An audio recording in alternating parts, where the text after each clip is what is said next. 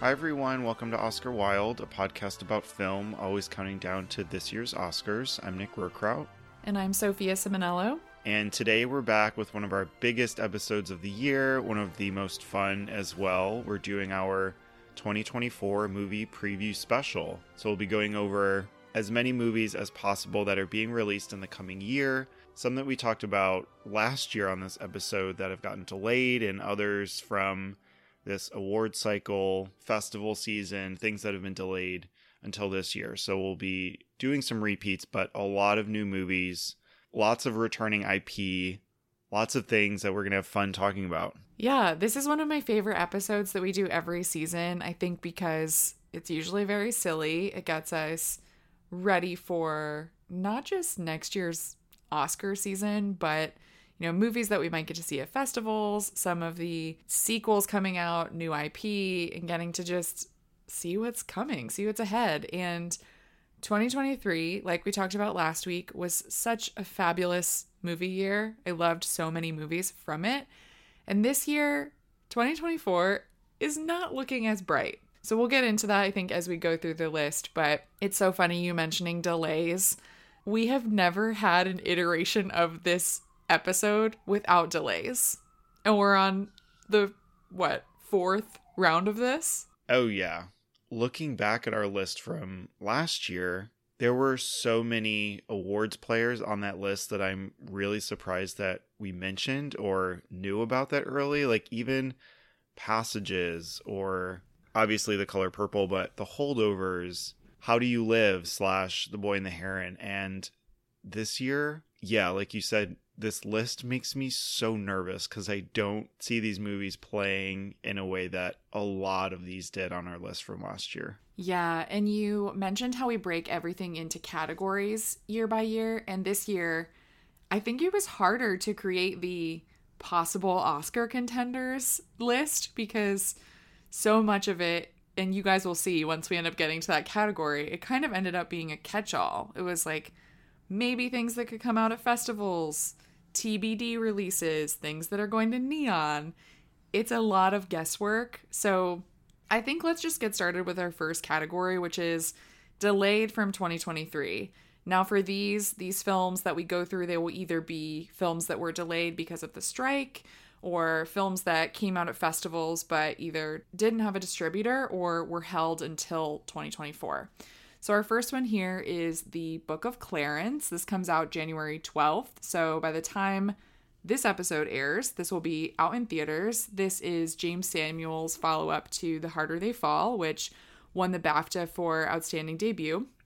This stars Lakeith Stanfield, James McAvoy, Benedict Cumberbatch, Teyana Taylor, Alfre Woodard, and this is a biblical epic. Have you seen the trailer for this? I probably have you saying biblical epic just makes me think of the robe and some of the older films that we've covered. Exactly. That's why I laughed because the second I saw the trailer, I thought Nick needs to see this given how many biblical films we've randomly covered, like Ben Hur and The Robe. So, yeah, it looks very creative though and outside of the box. And the trailer was definitely interesting in, I think, how it's telling a religious or biblical story in a way that I think probably hasn't been done before. So I'm curious to see what the reception to this one looks like. And then just to mention some old films that are finally getting theater re releases. All of those animated Disney films that we got during the pandemic that went straight to Disney Plus Soul, Turning Red, Luca, those are all going to be in theaters pretty soon, which I'm happy about. I think Soul is actually coming out this week. And then the movie that I won't shut up about, How to Have Sex, was longlisted for I think six BAFTAs, which is crazy, insane, wonderful. This will be released by Mubi on February 2nd. I can't wait to see it. It's been playing in the UK, and I was going to see it when I was over in the UK, but I chose to go to the rep screening of the 400 Blows instead. So I will see it here when it comes out. I'm really looking forward to it. We also have Bob Marley One Love, which is coming out February 14th, Valentine's Day. This is the Bob Marley biopic. starring Kingsley Ben-Adir, and it's directed by Reinaldo Marcus Green, who did King Richard. This is a big one, I think, to keep an eye on, also just in terms of next year's award season. We know how biopics about musicians um, can tend to play, and with this delayed release, I think we could maybe see Kingsley Ben-Adir in the Best Actor conversation next year.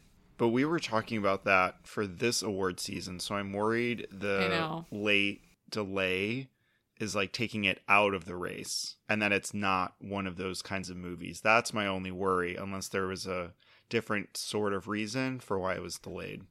I know. It's hard with these two because you can get something like Bohemian Rhapsody or Judy, which leads to a Best Actor, Best Actress win, you know, Maestro, that could lead to one this year. Or you could get I Want to Dance with Somebody, which we talked yeah, about, and that didn't, exactly. you know, go anywhere. Or Respect, Jennifer Hudson didn't end up getting that nomination. So it really is hit or miss. It depends. But I think though Kingsley Ben-Adir has been putting in really great work, and I'm hopeful that this is good. We also have, I'm really excited for this one Drive Away Dolls coming February 23rd. This is Ethan Coen's solo directorial debut. This stars Margaret Qualley, Geraldine Viswanathan, Matt Damon, Pedro Pascal, Colman Domingo, great cast. Um, this is described as a road trip to Tallahassee gone wrong when friends cross paths with criminals. This sounds right up Coen's alley, and he mentioned that it was also inspired by his favorite 70s exploitation romance films, which has me very excited. It's so funny that as the Coen brothers split and decided to take on their own projects, that the older brother, did the most oldest sibling thing possible, which is direct a very serious Shakespeare adaptation, and the younger sibling went with the comedy. But yeah, the premise behind it really matches what they've done together collaboratively for years. So I am excited for this. And it feels a bit lighter too, which I like when they do that. Like Burn After Reading, those kinds of movies. Okay, next up, my most anticipated, obviously, Dune Part 2 coming out March 1st. I didn't think this release date was real, but it is happening so soon. We mentioned this last year and then it was delayed later in the year, but all of the returning cast members, minus Oscar Isaac, I assume, with Florence Pugh, Austin Butler, Léa Seydoux, and Christopher Walken. We have multiple trailers now. We have random reviews that are really stellar. I don't know if we can believe those or not. Where are you on the internet? Where are you finding these things? but I'm excited. I can't wait. I need this in IMAX immediately. I hope that it's really good. I'm very excited for Léa Seydoux and Austin Butler, uh, especially Austin Butler. I've been listening to the audiobook on my commute, and I've said this before, but I think that part two is so much more exciting than part one in terms of what's covered in the book. So, yeah, I'm hopeful that this is going to be, you know, action packed.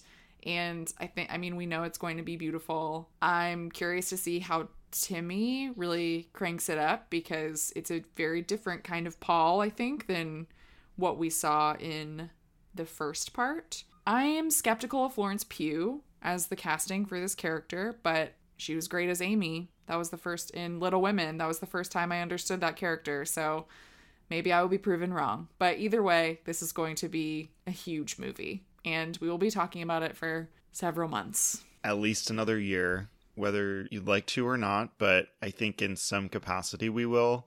In terms of runtime, it's only 11 minutes longer than the first one. So this one plays at 2 hours and 46 minutes. So it is right there with the Eras World Tour. I don't want to hear any complaints. the Eras Tour is longer than Dune. Yeah, exactly. Next up is a movie called Femme, which is on the BAFTA long list in leading actor for George Mackay. This originally premiered at the Berlin Film Festival last year, but it has been out in UK cinemas and it will be released in the US on March 22nd. So it's about a character played by Nathan Stewart Jarrett. I loved him in Misfits. He is dressed in drag one night and is assaulted by the George Mackay character. They both later meet in a sauna, and Nathan Stewart Jarrett's character seeks revenge. So, definitely an intriguing premise. I am excited to see this one. Next, we have that we're really pivoting here um, Godzilla and Kong, The New Empire, which is coming out April 12th. This is directed by Adam Wingard and is a follow up to Godzilla v. Kong, which was shortlisted for VFX. So we could end up needing to see this. I had a nice time with Godzilla v. Kong, even though it's maybe did not a good movie. I thought it was, I don't know. If it's a Godzilla movie, it's very much like turn my brain off fun. When I originally watched this trailer, the pink spine or whatever was so off putting. But then I saw Godzilla minus one and realized like the blue light and the flame, the fire, that was the reason for it. So I guess it's in the lore. Will I see this willingly? No. But maybe if I'm bored one night or if they do wait until next year when it's on the long list for visual effects, maybe then. But next up, we have Challengers. This is a Luca Guadagnino film. This had so much buzz when it was announced and when that trailer hit, and then it got delayed, sadly, because of the strikes. But it is coming out on April 26th, starring Zendaya, Mike Faist, and Josh O'Connor. So, in terms of the premise, the Zendaya and Mike Faist characters are together, and she's actually a tennis player turned coach and has turned him into a world famous Grand Slam champion. So at some point, he ends up having to play a challenger event, which is like not a good thing, but it ends up being against the Josh O'Connor character, who is her ex and his former bestie. So the whole threesome idea of this movie and the drama within that, this is going to be so much fun. I can't wait for this. It sounds trashy and delightful. I'm excited. Anything like that, like the tennis world in itself, it really is the perfect setting for smut, I think, also. And Guadagnino as a director, I feel like is sort of perfect for this environment and this sort of story. And have you seen the trailer with Rihanna's S&M in it? I don't know if I have. I've Oh tried to stay away to keep away from spoilers and seeing what it's really like. I saw it when I saw Anyone But You. It played in the theater.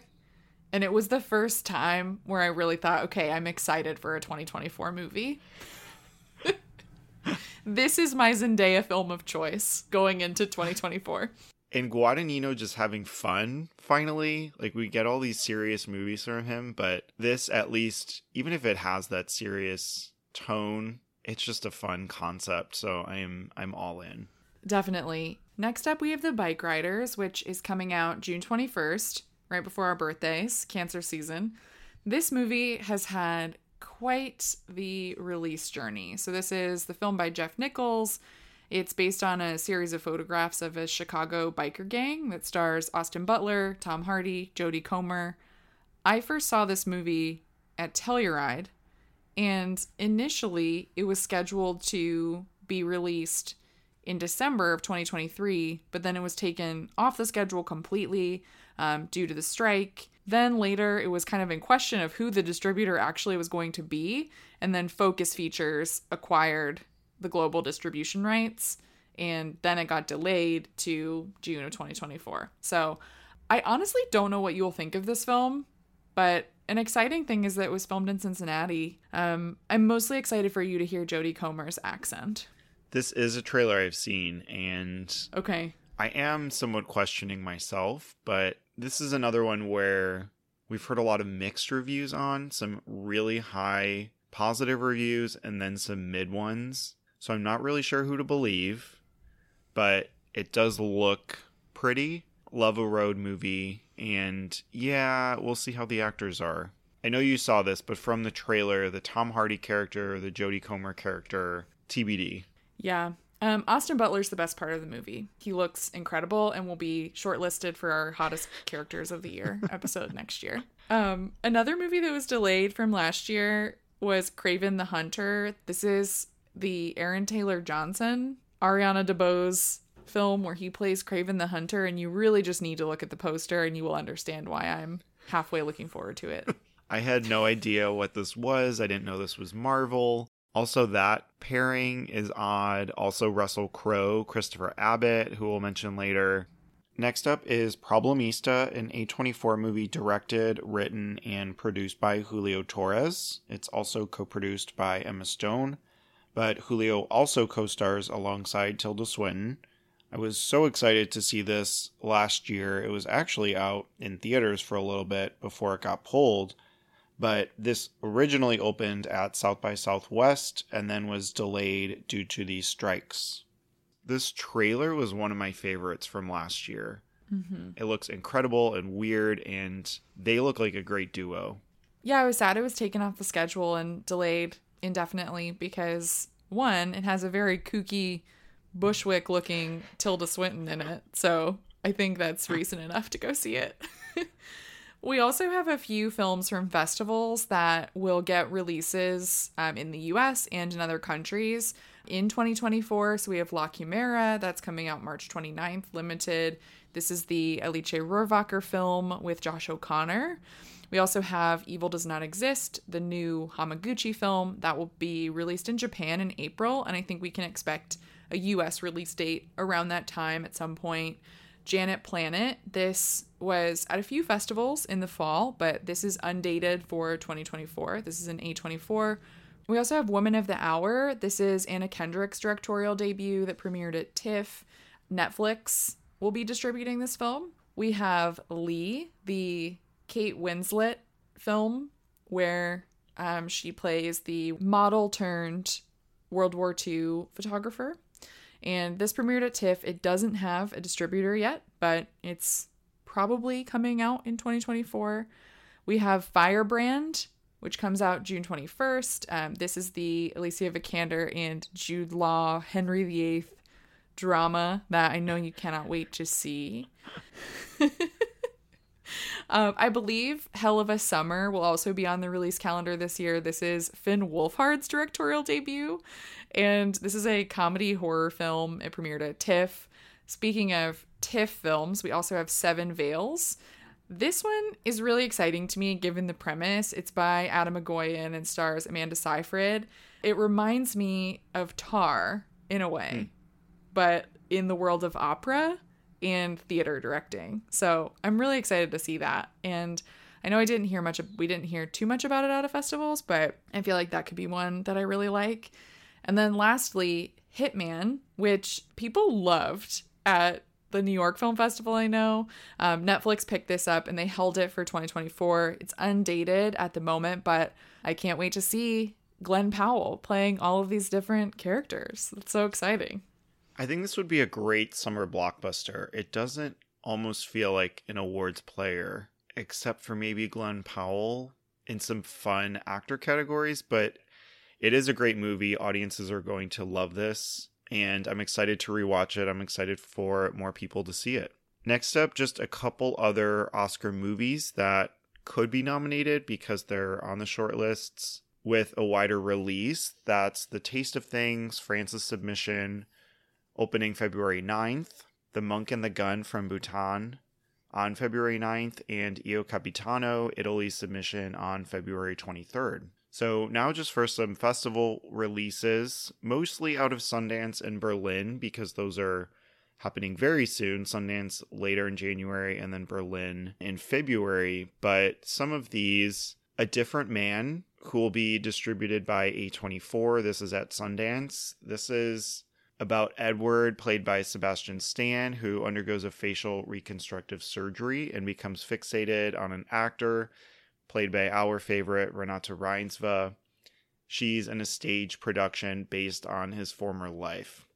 So it's kind of an interesting premise.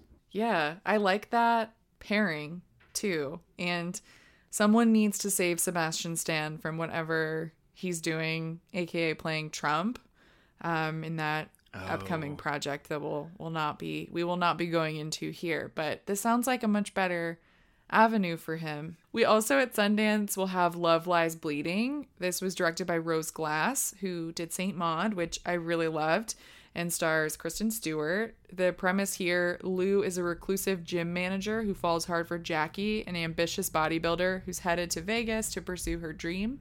Their love soon leads to violence as they get pulled deep into the web of Lou's criminal family.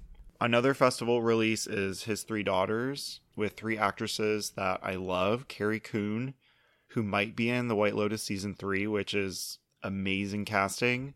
So, her, Natasha Lyonne, and Elizabeth Olsen. This will be distributed by Netflix, and it did play at TIFF last September. It is a quote tense, captivating, and touching portrait of family dynamics unquote. I feel like Sean Durkin will watch this movie and think I need to cast Natasha Lyonne in something because I've cast Elizabeth Olsen, I've cast Carrie Coon. Now it's Natasha's time. Another Renata Reinsve project coming. We have Handling the Undead. Anders Danielsen Lie will also be in this. That's really exciting. Another potential hottest characters submission here. Um, this is based on a book by the same author of Let the Right One In. And all we know so far is that the general premise is the dead start to awaken in Oslo. So, yeah, I'm excited for this reunion for sure the trailer's out for this. It looks very spooky and very different than The Worst Person in the World, but I am excited for this one as well. One out of Berlin is called Cuckoo, directed by Tilman Singer. This stars Hunter Schafer, Jessica Henwick, and Dan Stevens. It's about a 17 year old girl who is forced to move in with her family to a resort where things are not what they seem. It's interesting because Jessica Henwick was in the Royal Hotel and she ends up going to this really remote hotel where oh. things are not what they seem. So I think she's she's found her space maybe. this next one is also at Sundance and Berlin, but it's called I Saw the TV Glow. It's about two teenagers who bond over their shared love of a scary television show, but the show gets mysteriously canceled. It stars Justice Smith, Helena Howard, and Danielle Deadwyler. Great premise, but it's also by the filmmaker who made We're All Going to the World's Fair, which I kind of felt similarly about like Skinamarink. So we'll see how this one plays at the festivals. Okay. I actually still haven't seen that one. It's been on my list for some time, but I'll be sure to watch it before I see this one. Do you remember what Hel- what Helena Howard was in? The film Madeline's Madeline? Oh, stop. oh boy which you and I That's really just too. no. But she was quite good in that movie. She was very committed. But I just remember feeling very, very much like I I wanted to get out of that experience. Was she the lead? Quickly. Yeah, she's the lead. Okay, okay. Remember her like doing those exercises where she's pretending to be a cat? Only vaguely, but not really. What a strange, what a strange, strange, strange film. We also have a film called The Outrun at Berlin. The stars Saoirse Ronan. She's also a producer on the film. And the premise here after living life on the edge in London, Rona attempts to come to terms with her troubled past. She returns to the wild beauty of Scotland's Orkney Islands, where she grew up, hoping to heal. So this could be a big project for Saoirse Ronan. And after Foe, which didn't really pan out well for her in Ammonite. I think I just want to see her in something that reviews really well and uh, and that people really like. Next we have Spaceman, which is also at Berlin. It's releasing on Netflix on March 1st. This stars Adam Sandler, Paul Dano, and Isabella Rossellini. The trailer to me or the teaser of what we have feels like Robert Pattinson's High Life meets Adam Driver's 65. I am really confused how this is going to be. This is like Adam Sandler trying to be serious, like from Uncut Gems, but I really don't know.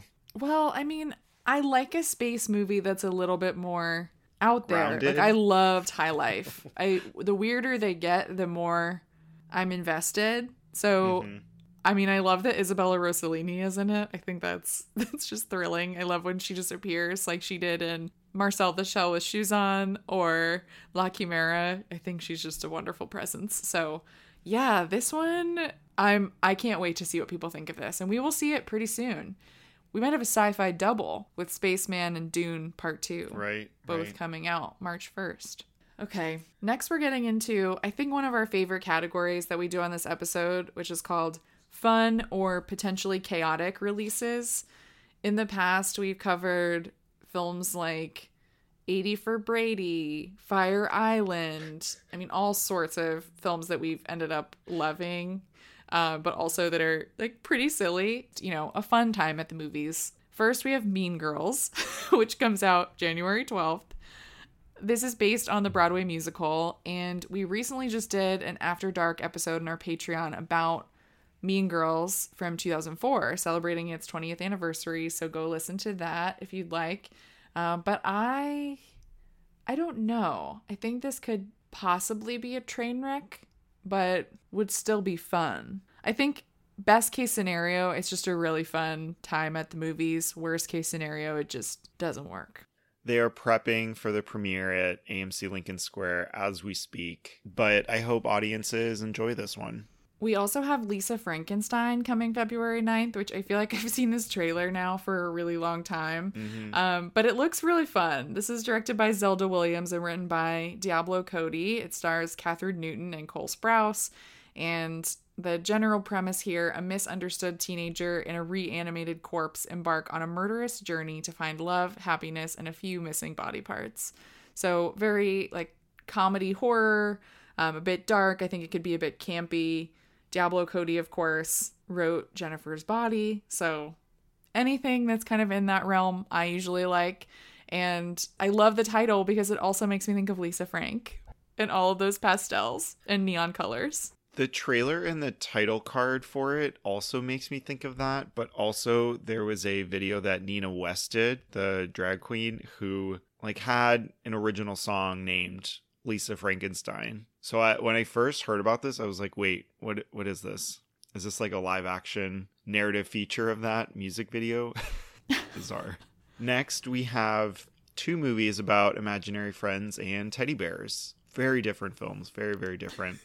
One is Imaginary, releasing on March 8th by Blumhouse, so horror aligned. It's about a woman who returns to her childhood home to discover that the imaginary friend she left behind is very real and unhappy that she abandoned him. The poster, if you've seen this, there's just like a big teddy bear, and that's it. And then the next one is called If, coming out May 17th this is part live action, part animated, but John Krasinski is directing and co starring, potentially voicing. It's hard to know on the cast list who is a character and who's voicing one of these ifs, aka imaginary friends, but it's about a young girl who starts to see everyone's imaginary friends left behind. So much more fun, comedy aligned than scary it's just funny that we have these two movies coming out within two months of each other for totally different people. And in If, Steve Carell voices the big purple teddy bear. Just to give you more context on how much you can't wait to see this movie. this belongs in this category. Like you did a great job pairing these two and I think, you know, maybe for post Oscar season we need to explore doing this double on the show oh or an imaginary friends episode. Oh boy. Really gonna have to strap in for that one. Uh, speaking of that, the next two, very different here. We have Arthur the King, which comes out March 22nd. Uh, this is about an adventure racer who adopts a stray dog named Arthur to join him in an epic endurance race. This is a Mark Wahlberg dog movie, and let me tell you, when I was in Ohio, this trailer played and the audience was enraptured. What? They were very excited about this sweet dog movie. Okay, the next one we have is The Idea of You coming out May 2nd. It's directed by Michael Showalter. Remember The Eyes of Tammy Faye. Starring Anne Hathaway and Nicholas Galitzine. Based on the book The Idea of You by Robinne Lee but it's about a 40 year old single mother, I'm assuming Anne Hathaway's character, who is chaperoning her teenage daughter's trip to Coachella and begins an unexpected romance with the 24 year old Hayes, played by Nicholas, the lead singer of August Moon, the hottest boy band on the planet. Now, this is absolutely chaotic and fun, and I cannot wait for this. I need this desperately. Are you familiar with this book? No. oh my god. All. Okay. So the idea of you, it's a book by Robinne Lee that is essentially Harry Styles fan fiction. And the way that it mimics in a way, like this story is sort of like the Olivia Wilde Harry Styles relationship. Oh my god. I need to see it. now. and this book kind of got a second wind during the pandemic. Uh-huh. And it also, like early days of COVID, but that was also prior to Olivia Wilde and Harry Styles. So it has taken on this sort of lore. Mhm. And I feel like this has the potential to do really well because people I know are curious about this. And sometimes these sorts of book adaptations tend to do really well. Like Where the Crawdads Sing, for instance. It's going to be very chaotic, I think. I agree. I hope this is in theaters and doesn't go straight to streaming. I would love to see this in a theater. Mm-hmm. We also have The Fall Guy coming out May 3rd. This is directed by David Leitch and stars Ryan Gosling and Emily Blunt, two of our supporting players of this year's award season. And David Leitch also made Bullet Train, which I didn't like too much, but Ryan Gosling, I'll I mean, I'll watch anything with Ryan Gosling in it, I guess, like even even the bad stuff. Even I watched The Gray Man. I attempted to watch The Gray Man, let me be clear. Um, but this is where he plays a stuntman who left the business a year earlier to focus on his physical and mental health. And he's drafted back into service when the star of a mega budget studio movie, which is being directed by his ex, goes missing. I think from the premise, it's clear why that movie was put into this category. And also starring Aaron Taylor Johnson, right? Is he in this? Yeah, he's the missing actor, but also Hannah Waddingham. Oh, wow. And Stephanie Hsu. Mm-hmm. I just never, whenever I hear the title of this movie, kind of like The Beekeeper, like I've inquired about what the movie was before so many times, yet every time I come upon this title, I never remember what it is. And my problem here is that there's a video game called Fall Guys, but that is the only thing I think of when I hear the title. And the fact that it's about this action movie always confuses me. You know, with the beekeeper too, I feel like this falls into schlocky, big, dumb fun. But I agree with you. I didn't really, I didn't know much about the beekeeper until last week. So I completely understand. Next up, we have Pussy Island. This is Zoe Kravitz's directorial debut, starring Channing Tatum and Naomi Ackie, who we previously mentioned with I Want to Dance with Somebody. But this is about Frida, who's a young waitress in Los Angeles who has her eye on tech entrepreneur Slater King. What a great character name for Channing Tatum. It's a it is a really good name for him. And then when she gets to go to an intimate meeting on his private island, she senses there's more to it than meets the eye. I have a feeling we we've already said this a few times like, oh, they go somewhere, but it's not what they expected it to be. It's a lot of these premises. But I think the title is catchy, so I'm excited for this and for Zoe. She's always great. Yeah, I really like her too, and she was my favorite part of the Batman. The Batman 2 probably coming next year or later on, but Barry Keoghan, Zoe Kravitz, I love it. And next we have Wizards, which is Pete Davidson, Franz Rogowski stoner comedy. I what? um so this is by the director of Animal Kingdom and The King, David Michôd and Joel Edgerton. Pete Davidson and Franz Rogowski as a pair. I'm intrigued because I can't quite see it yet. I kind of need it. like, I'm proud of Franz for doing this, especially after his big run with Passages. Mm-hmm. Next, we have an untitled Ana de Armas Twins A24 fantasy, which sounds insane, but Nicholas Ashe Bateman is directing. He was previously the VFX supervisor on The Green Knight, which we loved, but also Knock at the Cabin and Origin. So, kind of an interesting meld of VFX filmography. And David Lowery, also of The Green Knight, is producing. So, I do have a lot of hope for this. Plus, Ana de Armas Twins anything. I'm so there. And I know like Blonde was a difficult film and there's a lot around that, but she is a really exciting actress. Like I loved her in No Time to Die when she was in it for what, 5 minutes. Mm-hmm. So, I think this is kind of a perfect fit for her and I'm happy she's doing something other than a Joyce Carol Oates adaptation directed by Andrew Dominik. The next one on here is I think I was just so excited to put this on here. Just the prospect of getting this movie. You know, every year we get an autobiographical film from a director, it seems. And next year, it's looking like we're going to get a movie called C'est pas moi, which is the autobiographical film of Leos Carax, famously of Holy Motors and Annette. What on earth will it be oh, like oh boy. if he's telling his story?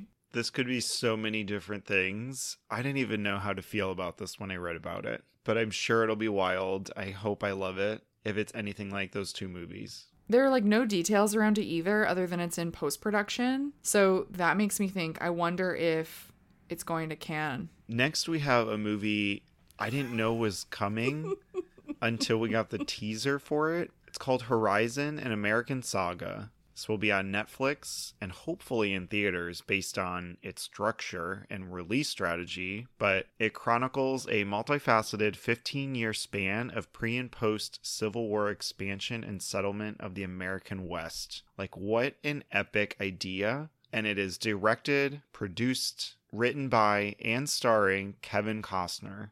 It's split into two chapters. So, chapter one is coming out June 28th, and chapter two is coming out August 16th. I have questions. I need to know more. But you know how I feel about Westerns Mm-hmm. and historical epics. I'm scared for me. Yeah, I'm worried for you too. I have a lot of questions, but mostly about his new relationship with Jewel after his divorce. But this is effectively ending Yellowstone, which is a TV phenomenon of sorts. So the fact that he's going from Yellowstone to this, I mean, he he knows his zone. I guess he's just staying in this kind of hmm meat and potatoes western space. Which, again, I can't wait for you to review this. It's also starring Jena Malone, Sienna Miller, Glynn Turman, Abbey Lee, Luke Wilson, Sam Worthington, Giovanni Ribisi. An interesting, eclectic combination of actors. I'm sure there's going to be like hundreds or thousands of extras and big battle sequences. Mhm. I, this could be really good. This could be an awards player next year. And with Kevin having won for Dances with Wolves, like, you never know. Yeah, maybe we'll have to cover Dances with Wolves.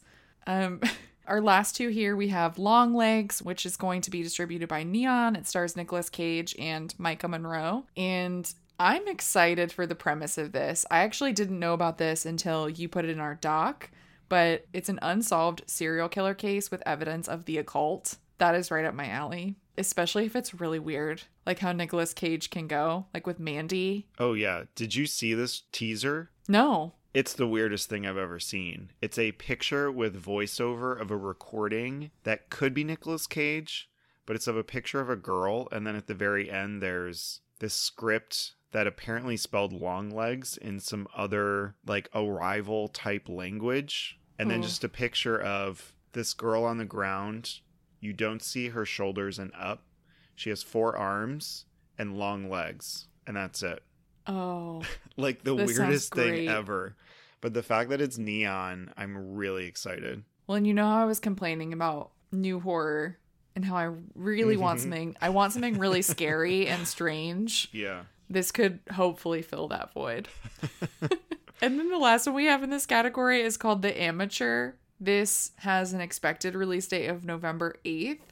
This is an espionage thriller starring Julianne Nicholson and Rami Malek. Yeah, I don't know. Again, could be a big box office feature, but maybe has some like boring elements in it.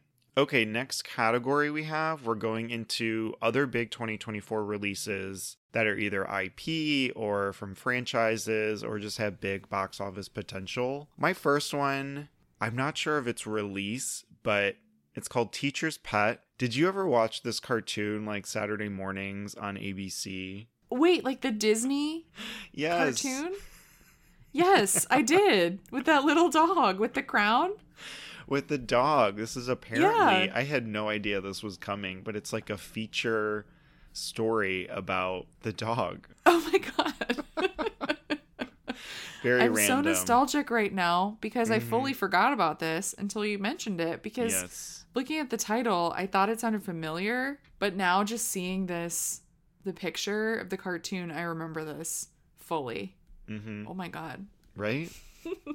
I don't know what's happening in the story, but if it's going to bring me back to like laying in front of the TV at 10 a.m. on a Saturday, then I'm here. Maybe it's going straight to Disney Plus. Yeah, that seems likely, but either way, you have my attention. This movie could have gone in the chaotic category for sure because this is a film that I still don't necessarily believe is real, and that's Argylle, which comes out February 2nd and will be on Apple TV Plus at a later date. This is about an introverted spy novelist who's drawn into the activities of a sinister underground syndicate. This stars a number of people Henry Cavill, Dua Lipa, Ariana DeBose, Catherine O'Hara, and Bryce Dallas Howard. You put this in the outline, and I can't agree more. We will finally stop seeing this trailer. Thank the Lord. Every year there's Mhm. one. And I feel like I know that Argylle is the cat, or like they're going to try to make some twist out of it. And I already know it because I've seen this trailer 3,000 times. And I'm so over it. Like, I'm happy for Dua Lipa. I thought this was going to be like getting her press for Barbie and new music with Houdini and her album coming out, but it kind of fizzled or the release date didn't match up. But friends are excited and I'll probably watch this on Apple TV Plus. We also have Madame Web coming February 14th. This stars Dakota Johnson, Emma Roberts, Sydney Sweeney. But the premise here Cassandra Webb is a New York City paramedic who starts to show signs of clairvoyance. Forced to confront revelations about her past, she must protect three young women from a mysterious adversary who wants them dead. This is a Marvel movie that I will go see because I really do love Dakota Johnson. And from the trailer alone, I really don't think it looks that bad. I know that Marvel is in a weird stage right now. A lot of people are wondering like are we at the end of the comic book movie boom? But I will go see this one. I wonder if it'll have a similar release or box office as Black Widow, just because it feels like an offshoot of Marvel series that we've had before. We've never seen them in these movies before, at least like as leads. Maybe they've shown up as cameos or surprises in post credit sequences, but yeah, I know nothing about Madame Web in the Marvel universe. Me either. And then just throughout the year, we're getting a lot of sequels and not just something two, it's like something three, four, five, or more. It's kind of crazy. But the first of these, we're getting Kung Fu Panda 4 on March 8th. Yes, there were three others that came before this, and I've maybe only seen the first one or two. I did not know that there were three others. I think I've I've seen the first one, but that's that's it. The first one came out in 2008, and it's been eight years since the last one came out. And then we're also getting Kingdom of the Planet of the Apes on May 24th. This is a 20th century release, but this is the fourth installment in the Planet of the Apes reboot franchise. We have Bad Boys 4 on June 14th, and 5 and 6 are already in development at Sony, so they're expecting this to be a big box office hit. Despicable Me 4 is coming out July 3rd. Have you seen those previous three films? No, I've only seen Despicable Me. One. What about Minions or any of the Minion sequels? is that a no? They all kind of run together for me, but No, I know do. I've seen Minions. And I saw what was the 70s the one? Rise of Gru. I saw Minions The Rise of Gru last year. That was my scooter incident in the theater Oh, that's right. all of the misbehaved children. on a hot summer day. Yes. The thing about this that was interesting is I read about Universal's deal with different streamers and how they release their films. So their live action movies go to Prime, and then Netflix gets their animated films, including Illumination and DreamWorks Animation. So all of them first stream on Peacock for four months, and then they go to the other platforms for 10 months, and then they return to Peacock for four more months. And then after four years, Netflix gets Universal's full slate for new films. So I just thought that was interesting how these movies move around platforms and are released now, and how things really have transformed in the streaming era. Yeah, they really have. But one thing that's certain this movie will make a lot of money. These movies always do well. Oh, yeah. and especially July 3rd. Big weekend, yeah. And we'll mention some other IP features coming out, but Deadpool 3 coming out July 26th. The next one in this saga, I don't know how many there are going to be, but this is Marvel once again. Getting back into some other IP or like sequel releases we have, we have Ghostbusters Frozen Empire on March 29th. This is another trailer I think that has been played to death already where New York just freezes over in the middle of the summer. I personally think that would be really nice. okay. But you know how I feel about the summer in New York. I'm over it very quickly. But Carrie Coon, I support you. I will go see this just for you. I didn't even see the last one, the newest Ghostbusters. It's not great. Didn't get nominated. Yeah, I've kind of just put them off. The next one we have is The First Omen coming out April 5th.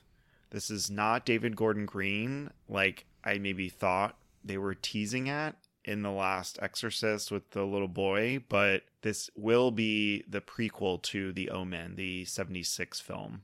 I just I'm just begging everyone to stop.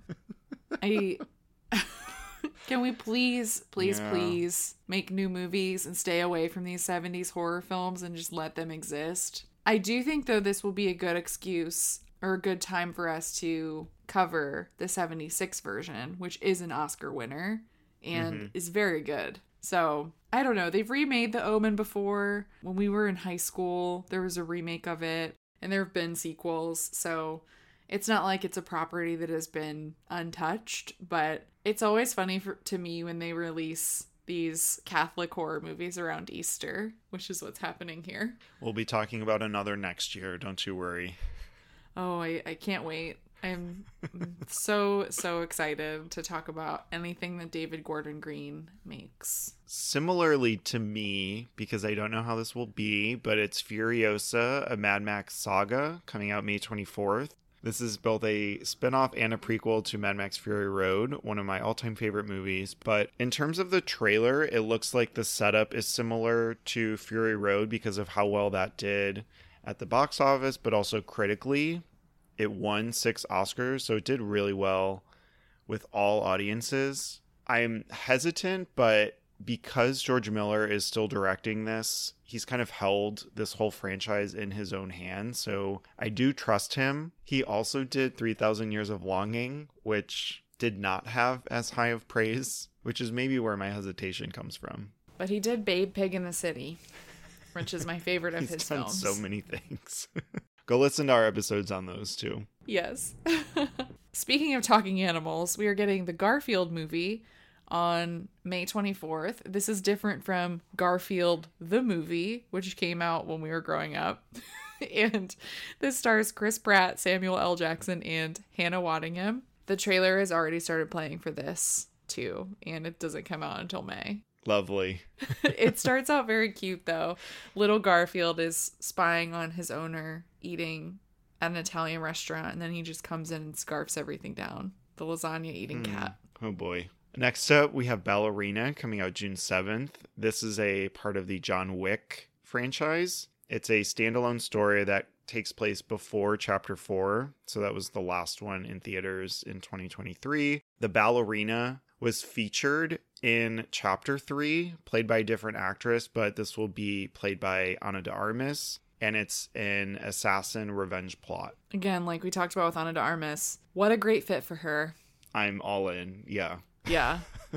How do you feel about Inside Out? Because we are getting Inside Out 2 this summer on June 14th. I loved Inside Out. It instantly became one of my favorite Pixar films. But then they decided they're just tacking on stories to all of their pre existing material. And I didn't love that they were making a sequel to it. But I'm hopeful we have Maya Hawke playing this new character, Anxiety. So I'm hoping it's good because I love this universe. I also think that that is a clever way to make a sequel to this movie, introducing like a new emotion or something that will come as the character grows up.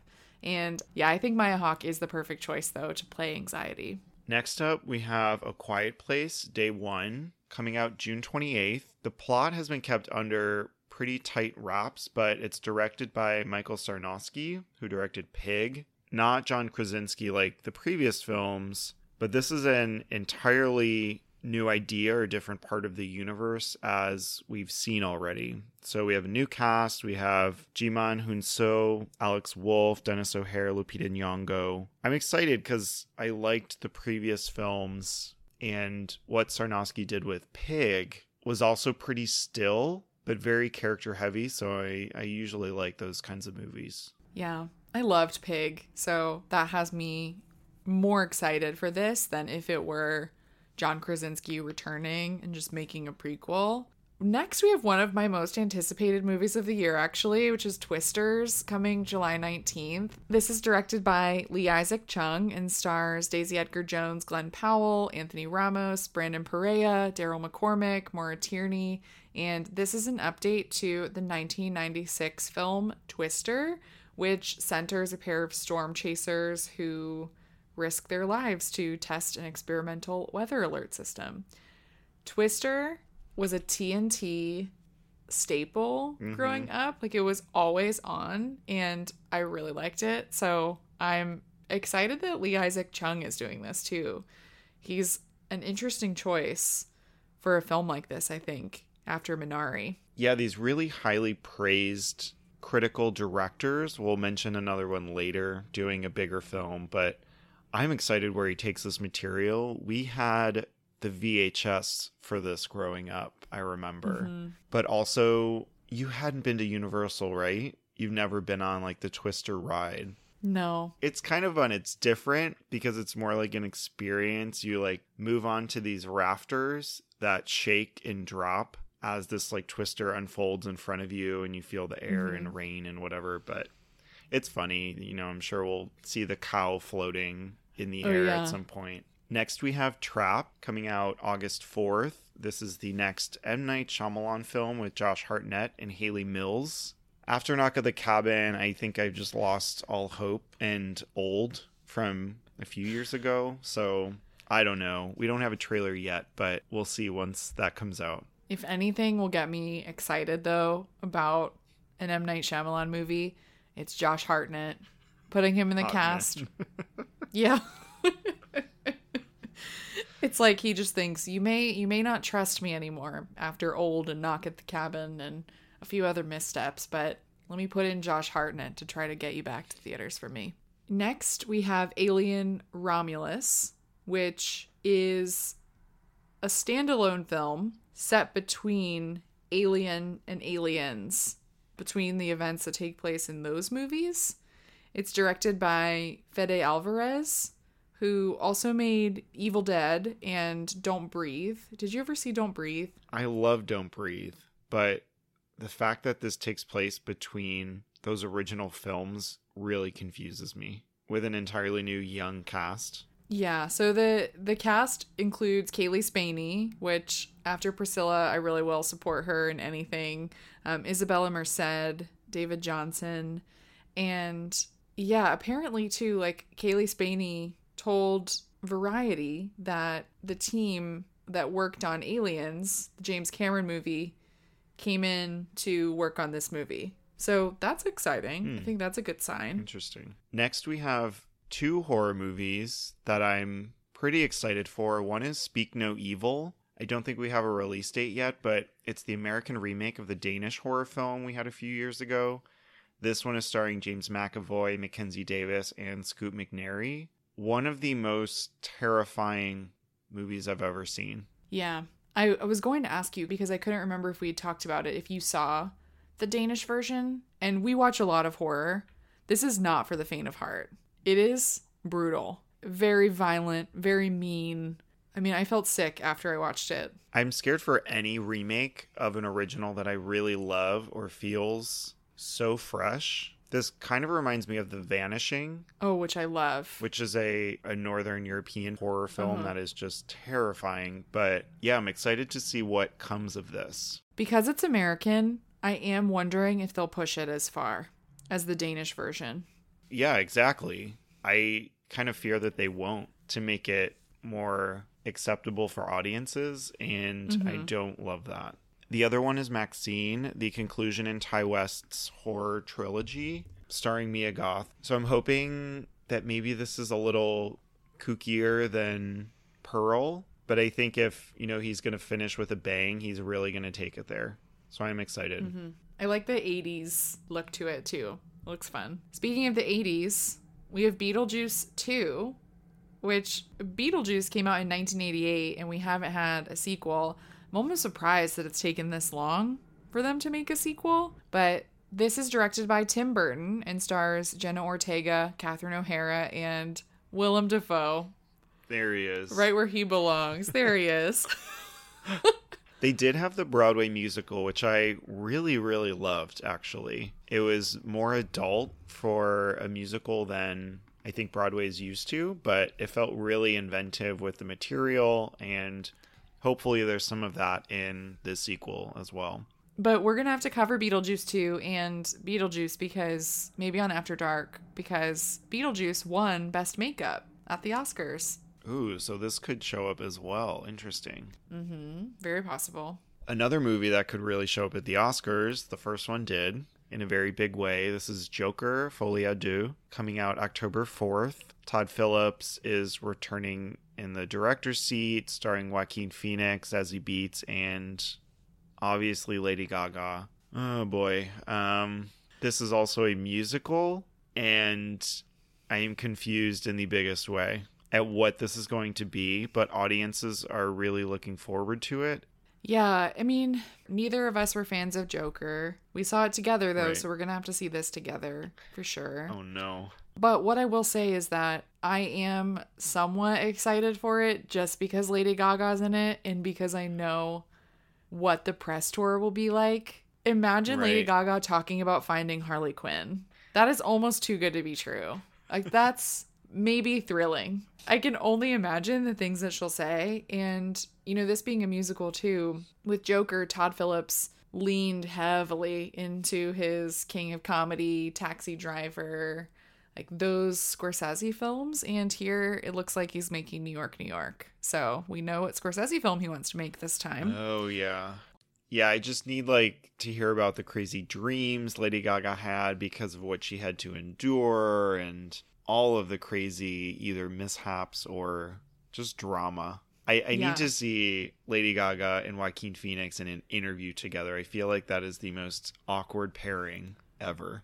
It really is because what's happened that's so funny is, you know, first she was paired with Bradley Cooper, who Adores he her. really seems to enjoy her and campaigning and like the entire, I think, like press piece of a film release. Like he's he's really good with interviews and with promoting his movies. Then she had Adam Driver for House of Gucci, who I think is kind of a happy medium between Joaquin Phoenix and Bradley Cooper. Adam Driver does events for his movies. He will do Q&As no matter how much he looks like he doesn't want to be there, but he didn't give Gaga the same love, I feel like on the mm-hmm. campaign trail that Bradley Cooper did. Joaquin Phoenix does not want to be anywhere near these things half the time, it seems.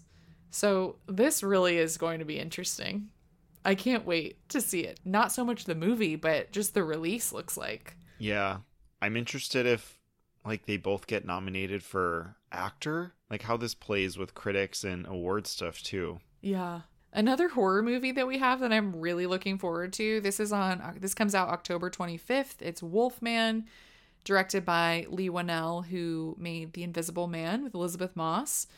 And this stars Julia Garner and Christopher Abbott, who was recently confirmed as an addition to the cast. And I feel that Christopher Abbott is excellent casting for this part. And I'm excited to see this. I love these classic monster movies, so I think it'll be really good. I have faith in Leigh Whannell because of The Invisible Man, but I find it interesting that Universal is now redoing all of their original horror films, like The Invisible Man, The Wolf Man, Frankenstein, Dracula. So I'm sure we're going to be seeing many of those returning in the coming years. Next, we have Gladiator 2. This is going to be a huge release coming out November 22nd. Ridley Scott is returning to direct. It stars Denzel Washington, Paul Mescal, and Barry Keoghan. They have been upping their workout routines. We've been seeing those for months on social media. so I'm interested. Gladiator did really well at the Oscars too, but again, these sequels, I just I don't know. Yeah, I'm incredibly intrigued. I like Gladiator and something with Denzel, Paul Mescal, and Barry Keoghan. I will be seated. My fear is that David Scarpa is writing this screenplay and he wrote Napoleon. So I have a lot of questions Oh, wow. about the tone and what Ridley Scott and David Scarpa are going for here. But we'll see. I'm optimistic. Next, we have a huge movie. This is Wicked or Wicked Part 1. I've seen both titles floating around for this. This comes out November 27th. Will this be good? Will this be cursed? We really don't know. John M. Chu is directing. It stars Cynthia Erivo, Ariana Grande, Jonathan Bailey, and more. The one thing I know for sure is that our friends Connor and Dylan McDowell will have to return for an episode to break this one down with us. I feel like we should all go see the musical together before it comes out. Yeah, we should. It's been years since I've seen Wicked. I saw it for the third time last year, and I was higher on it this time. But yeah, I'm also very worried about the movie. I wonder like what effects it's going to have if it'll be in for costumes, makeup and hairstyling, things like that at the Oscars too. I think it could play really well. But when they initially mentioned the split into two movies, I Mhm. was immediately lower on the movie. Yeah, and the hard part is that if it ends on Defying Gravity, you're ending the Yeah. movie on such a high where it just doesn't feel like the right place to end it for a film format, you know? Yeah, and then having to come back for part two, knowing that it's overall lesser than part one or act one from the musical, I wonder if people will come back or more people will want to either watch the first one if they hadn't seen it the year prior, you know, if we're looking at 2025 already. So I'm interested. I mean, big stars. I'm looking forward to hearing more about it and seeing like a real trailer. The next one we have is Paddington in Peru. I'm curious if they'll up the release date for this so we get it in 2024, but currently slated to be released November 8th in the UK and January 25th, 2025 in the US. This is Paddington on his next adventure as they visit their Aunt Lucy in Peru, but a mystery ends up sending them to the Amazon rainforest and up Peruvian mountains. So, very wild. This isn't going to be directed by Paul King, who did the previous ones, but rather Dougal Wilson. And this is his feature debut. So, I'm very interested to see how he continues on with this series. Olivia Colman will be here, Imelda Staunton, Antonio Banderas. So, big cast. I think this will do well at the box office too. And the last one we have here is Mufasa, the Lion King. This comes out December 20th, and it's directed by Barry Jenkins. Stars Seth Rogen and Billy Eichner, among others. There's a big question mark around this movie because it is Barry Jenkins, his foray into like IP, like Disney, franchise filmmaking. So I just want to see his vision come through. I love Barry Jenkins, and hopefully we see his signature stamps all over it. Hopefully, some close ups of those lions. Yeah, I'm excited for Barry Jenkins, but I also was for Chloe Zhao. So we'll see how Disney lets him direct and run wild, so to speak, amongst the animals. Mm-hmm. Next up, we have our biggest category, I guess most important, maybe in terms of the Oscars, but this includes other festival releases and potential awards players, and just movies by other directors who have been to the Oscars or been nominated before. So the first one here that I'm really excited about is Mickey 17. This will be Bong Joon-ho's first foray into space, and they actually changed the title from the book, which is Mickey 7, to this. So I'm curious, like, why that is there and really what we get. I am so excited to see his next movie, though. Yeah, me too. This cast is great. Bong Joon Ho working with Robert Pattinson is almost too good to be true. Next, we have Civil War. This comes out April 26th. This is directed by Alex Garland and stars Jesse Plemons, Kirsten Dunst, and Cailee Spaeny. Premise here in the near future, a team of journalists travel across the US during a rapidly escalating civil war that has engulfed the entire nation. I really, really didn't like Alex Garland's last film, Men. It was one of my least favorites of that year. And I have to say, this trailer and the premise has me very worried about Civil War because it reminded me of like the Leave the World Behind, that type of film that just doesn't have much subtlety or nuance to it. It's just trying to make a big statement about American politics. I think right now we're at a point where everyone is trying to make their dystopian movie about the period between, I would say, the Trump presidency and COVID. And this feels very much like that. And I just don't really know if I trust Alex Garland to be the filmmaker to do that. This is also A24's most expensive movie at $50 million. I'm here for Kirsten Dunst and Jesse Plemons, you know, them reuniting on screen as a couple, but mm-hmm. I'm also a bit weary of the material and like how real it feels. Like, do we need something that we're living? For me, like, not just that, it's just Alex Garland's understanding of the US geography and politics seems rather limited to me, just in terms of Florida and California teaming up. It's just, it's quite odd. Sounds like someone who's never lived here before. Next up is Back to Black. This is coming out May 10th. It is an Amy Winehouse biopic directed by Sam Taylor Johnson, starring Marisa Abela, Lesley Manville, and Jack O'Connell. I loved the Amy documentary we got a few years ago. I don't really know what to make of a biopic, but I'm hoping there's a lot of good music because it's about how she produced and created this album. Yeah, I have a morbid curiosity, I would say, about this movie. I fear it's too soon for this movie to be made just because Amy Winehouse had such a tragic life and I feel like a documentary suits that more than this sort of biopic this soon. I will say that Marisa is fantastic in Industry, which is one of my favorite shows on HBO, and we're getting a new season this year too, so everyone can look forward to that. I also, of course, love Lesley Manville, so I hope that the movie is good because she's in it as well. But this is directed by Sam Taylor Johnson, who is famously Aaron Taylor Johnson's wife, and she also directed him in Nowhere Boy, which is a biopic about John Lennon, where she first met Aaron Taylor Johnson in 2009. So it connects to that. Um, so I'm I don't know. I and at that time, I mean Aaron Taylor Johnson, he was rather young. He was 19 when that movie came out, so it's just kind of interesting. The the lore of their relationship goes back to when she was working with him on the set of Nowhere Boy. So, yeah, we'll see. But I know that when that came out, critics in the UK um, and the BAFTAs really liked it. So, we could be seeing this stick around if it is good. Another movie that I am so excited for this year is Nosferatu coming December 25th. Great Christmas release. This is directed by Robert Eggers and stars Bill Skarsgård, Emma Corrin, Aaron Taylor Johnson. Funny little connection there. And Willem Dafoe. The early stills we've gotten from this look incredible.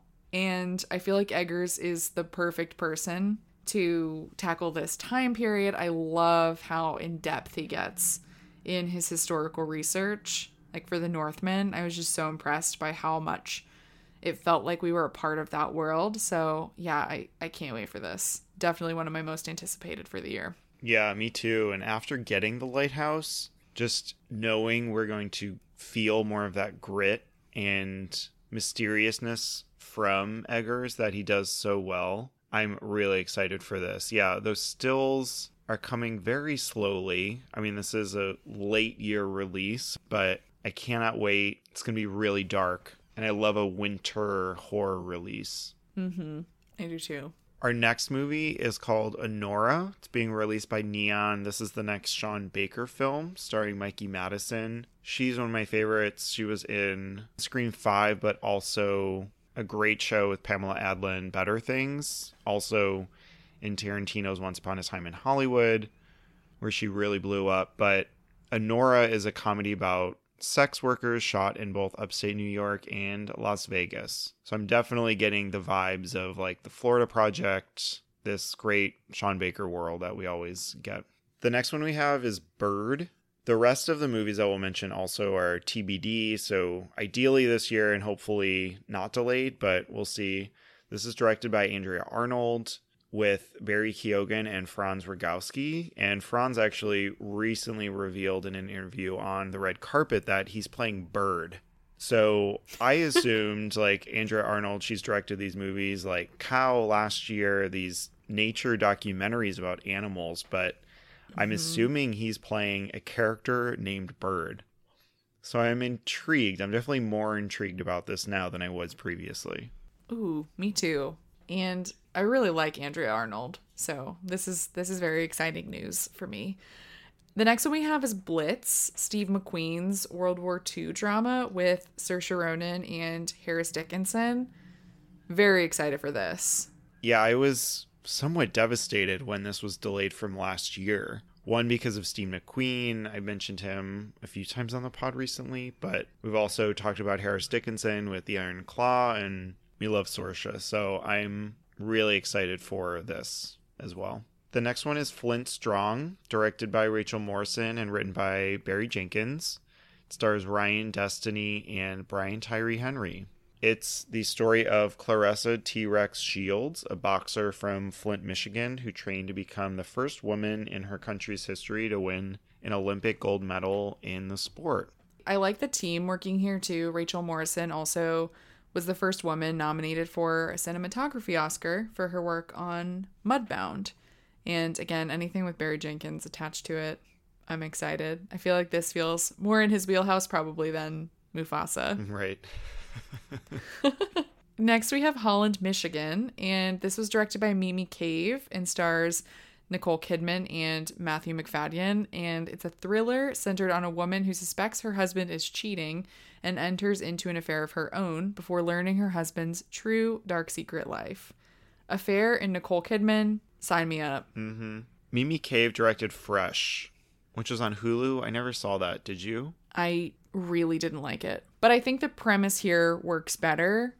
That movie I found to have just a lot of tonal issues and it felt very mean spirited. And I feel like I was just not on its wavelength. I also have trouble with cannibalism. It is just like an aspect of horror films that I have trouble with, and especially if you make some scenes somewhat comedic, it just I have I have a lot of trouble. Oh, so it might just weird. be a me problem.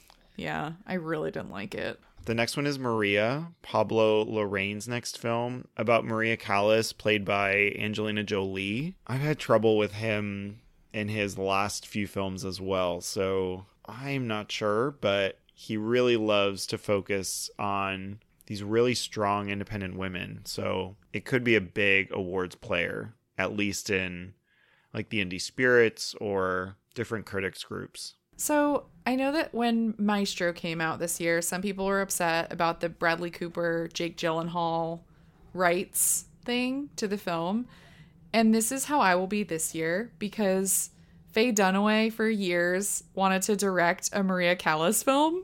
And not that Faye Dunaway is the right person to direct a Maria Callas biopic, but I've had a lot of issues, I would say, with Pablo Larraín recently. I didn't like Spencer. I didn't like El Conde. I think Jackie is successful. My fear here is that Stephen Knight, the writer of Spencer, is returning as the writer here. So I'm worried it might be might have similar problems that that film did for me, but I mean Angelina Jolie, the still that we have of her as Maria Callas, she looks beautiful and I can't wait to see this because of her performance. I'm sure. I just I love her and I can't wait to see what she does in the role. But yeah, I mean, this just a warning. I will be talking about Faye Dunaway a lot again in our coverage of Maria because the stories about her and Maria Callas are really interesting. She played Maria Callas on stage in a play called Masterclass in the 90s. So, yes, there's a lot there. Next, we might have our biggest question mark of 2024, in my opinion, and that is Francis Ford Coppola's Megalopolis. He alluded to an early 2024 release, which for me sounds like it might have a can premiere. I mean, we don't know yet, but the general premise here is an architect wants to rebuild New York City as a utopia following a devastating disaster. This film has a huge cast, and I think I'm just worried, again, as to whether or not this will be a Coppola masterpiece. He has many, or if it will be a debacle. So we will see. I could see it being either of those, honestly. He's talked about wanting to do this movie for years. And then the problems with the production and now it coming out somewhat suddenly, it feels like. I'm so worried that it could be a disaster itself, but I'm really excited. I don't know. This sounds like a huge epic for him and him coming back. Mm-hmm. I'm into that. Yeah, me too. Next up, we have Mother Mary, directed by David Lowery, starring Anne Hathaway, Michaela Coel and Hunter Schafer. It follows the relationship between a fictional musician and a famous fashion designer. Very high art, kind of like Carol, it sounds like. I would love that.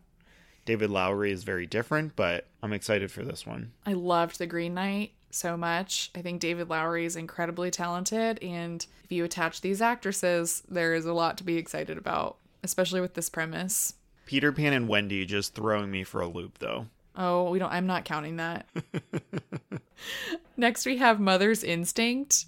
This is, as you described, Psycho Biddy adjacent with Anne Hathaway and Jessica Chastain. I need it. I want it. I'm excited. sounds like Neon A24 aligned. I don't know who has it, but a crazy housewife drama between Anne Hathaway and Jessica Chastain. Like, yes, please. Did you see Eileen? No, I still haven't seen it, but I want to. Anne Hathaway is so fun to watch that I feel like we're going to get another side of that here in this film. Exactly. That's everything I want. Yep. The next one we have is an untitled Joseph Kosinski Formula One movie starring Brad Pitt. But after Top Gun Maverick, if this is anything like that with its star potential, its great use of sound and visual effects and practical effects, I think this could be a really big hit. Bigger than Ferrari was, bigger than Rush was a few years ago. Yeah. F1 is also having a moment right now. Mm-hmm. So I think it could be big. The next one I put on here purely as just a hope and a prayer, and that is Paul Thomas Anderson's next film. yeah, there are a lot of rumors about this movie, and its shooting schedule. I've just been like looking all over the internet for more information about this because also next year is supposed to be kind of a weaker year and I want him to get his Oscar. So hopefully he yeah. can get it completed quickly. Right now the only information listed on IMDb is that it's starring Rachel Taylor and Regina Hall. Um, also rumored to star Leonardo DiCaprio as well. So we will see what this is. It might not be until 2025, but I, I hope it's this year because I want another PTA movie. The next one is Emmanuelle by Audrey Diwan, who did Happening. It was a big French film that had kind of a weird release in different countries over two separate years, but it stars Noémie Merlant, Naomi Watts, and Will Sharpe another eclectic cast, but it follows a woman and the series of erotic fantasies that she entertains. One of the most exciting things about this one for me, I mean, in addition to loving Happening, is that Rebecca Zlotowski is a co writer on the MUBI and she directed Other People's Children, the French movie that Bennett and I really loved. I almost watched this on movie the other day. I promise I will very soon. I know how much you both love it, but that is exciting. This next one is very strange. This is a neon release called The End. This is a golden age style musical with the last living family, starring Tilda Swinton, Michael Shannon, and George Mackay. It's made by documentary filmmaker Joshua Oppenheimer, who made The Act of Killing and The Look of Silence. Lots of things happening. I don't know what to make of this yet, but I feel like I could really love it. It sounds weird enough to be way out there, which I'm intrigued mm-hmm. by.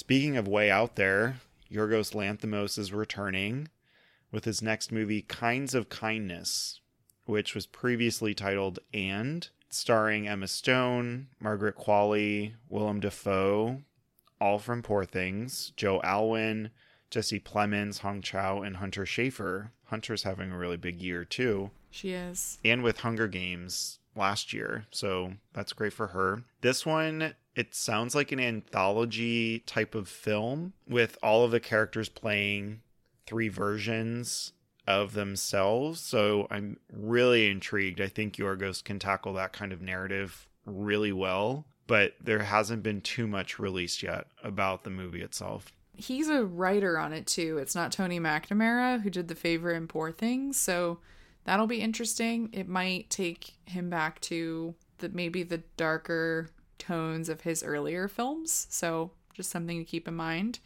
there. Um, our next film is Alto Knights, which stars Robert De Niro and Debra Messing.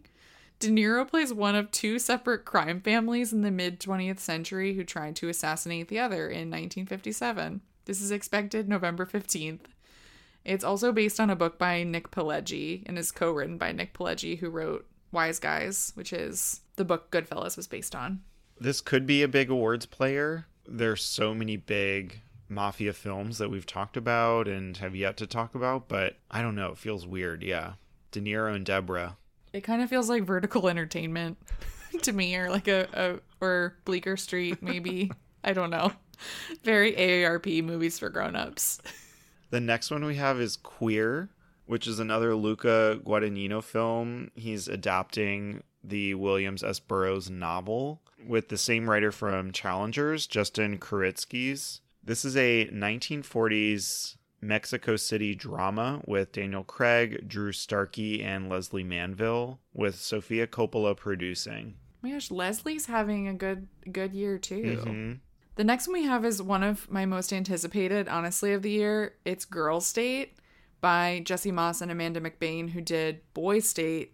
And there is a similar, completely similar event to Boy State called Girl State. And this one, it won't be set in Texas like Boy State. It's actually going to follow 500 teenage girls in Missouri at Girl State. So I'm excited to see how different it is and kind of comparing Boy State and Girl State. But yeah, I'm really looking forward to this one. This will be at Sundance too, which is where Boy State premiered, and I really, really love that movie. So I'm also really looking forward to this one. The next one we have is Death of a Unicorn, where a father daughter duo played by Jenna Ortega and Richard E. Grant hit a unicorn with their car and bring it to a wilderness retreat of a mega wealthy pharmaceutical CEO company Sounds bizarre. very weird. It sounds like A24 who is distributing it. So I hope it's wacky enough, kind of like Problemista, that it doesn't hold back. I know people wanted Dream scenario to go further. I didn't see that one, but I'm hoping it does then. The next one we have is also a big question mark. This is The Way of the Wind, Terrence Malick's Jesus movie. Will he's been editing this for so long.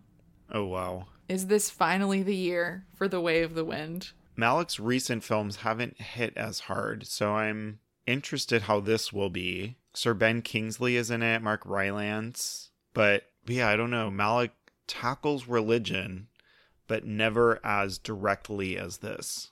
So I'm interested. The next one we have is The Shrouds by David Cronenberg. It's about Karsh, an innovative businessman and grieving widower who builds a device to connect with the dead inside a burial shroud. We just got a still from this film with Diane Kruger and Vincent Cassel, but Guy Pearce is also in the cast. I think you're more aligned with Cronenberg. I don't know, recently have you been? Yeah, I liked Crimes of the Future a lot. He's a weird, strange one. I have to say, I don't like Brandon Cronenberg's work, his son. Mm-hmm. But I still, I mean, I love Papa Cronenberg. He's the, he's one of the best. so this is a weird, very strange concept, and will probably be really gross. The still I saw just looked like a bunch of TARDISes from Doctor Who in a field. I didn't really know what to make of it. They're like doors, though. Yeah, it looks very, very strange. We'll see. It also feels like Cannes. I feel like he, Mm-hmm. like Crimes Yeah. of the Future, went there. Yeah. The next one we have is Juror Number Two. This is the new Clint Eastwood film, which he probably shot in two weeks. This stars Zoey Deutch, Nicholas Hoult, and J.K. Simmons. The premise here family man Justin Kemp, who, while serving as a juror in a high profile murder trial, finds himself struggling with a serious moral dilemma, one he could use to sway the jury verdict and potentially convict or free the wrong killer. Sounds like Eastwood. Clint Eastwood is really all over the place, especially recently. What was the mm-hmm. last one? Not the Beats mule. me. Oh God, the mule. you definitely saw. Oh my god, there and we had Richard Jewell, which did make an oh impact God. on the award season. Cry Macho. Cry Macho, yes. Our next one, we have O Canada by Paul Schrader, starring Richard Gere, Uma Thurman, and Jacob Elordi. It's about Leonard Fife, one of the 60,000 draft evaders and deserters who fled to Canada to avoid serving in Vietnam, sharing all of his secrets to demythologize his mythologized life. Sounds intriguing, but also like Paul Schrader. Richard Gere and Jacob Elordi. I'm ready. That's a very very exciting. father son combo or just two two lonely men meeting. So Jacob Elordi's playing a young Richard Gere. Oh, okay. This could be yeah, two of your hottest characters of the year. yeah, I love both of them so much. Our last one is another Jacob Elordi vehicle. This is On Swift Horses. This was directed by Daniel Minahan and stars Daisy Edgar Jones, Jacob Elordi, Diego Calva. It's also produced by Mollye Asher, who produced Nomadland, so it might have a similar feel. It follows this newlywed couple, and they're starting their new life together after the husband returns from the Korean War. But then their life is upended when Lee's younger brother, Julius, comes into town. And then there starts this dangerous love triangle. And apparently, there are also scenes between Jacob Elordi and Diego Calva that Diego Calva has hinted at and called very hot. So I Oh. just thought you should know that. This is that one. This is okay, this movie. That's what I thought. Okay, I'm into it now. yeah a lot a lot to be excited for but yeah so we just ran through a lot of movies that may come out in 2024 may come out later in 2025 depending on the release calendar but if you could pick two movies to see tomorrow which would you choose Because we're getting Dune so soon, I'm going to say Kinds of Kindness, the Yorgos film coming out, and Wizards, the oh Franz Pete Stoner comedy. I need to have a good time at the movies again. It's been too serious lately. so i think for me i'm not going to include the untitled pta because that really is just a an aspirational Hope pick i put on here that mine, yeah hope diction that might not even happen. So i think what i'm to do actually is pick oh canada the paul schrader film because i want to see richard gere and jacob elordi in the same movie. And okay i'm to cheat. I'm to pick three and say eggers' nosferatu and david lowery's new film mother mary. Okay, those are good ones too. Mm-hmm.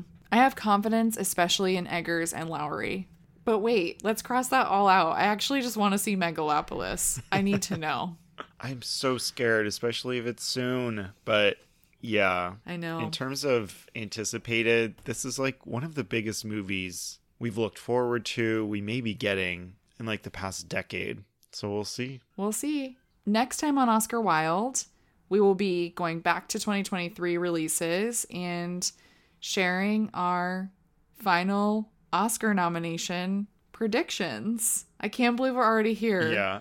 I can't believe it's time for Oscar nominations to happen and then our Oscar contender series. It's felt like a long season, but also a really good season. So I'm excited to like really dive into these and hopefully see a lot of our predictions, our hope dictions come to light. Yeah, me too. Well, thank you all for listening. If you like our show, please feel free to rate, review, and follow.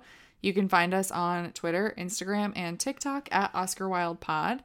And if you really like our show, you can also find us on Patreon, um, where we share our After Dark series. We just released one on the 20th anniversary of Mean Girls. And we'll also be updating our nomination predictions on our website at oscarwild.squarespace.com. Thank you, everyone. We'll see you next time.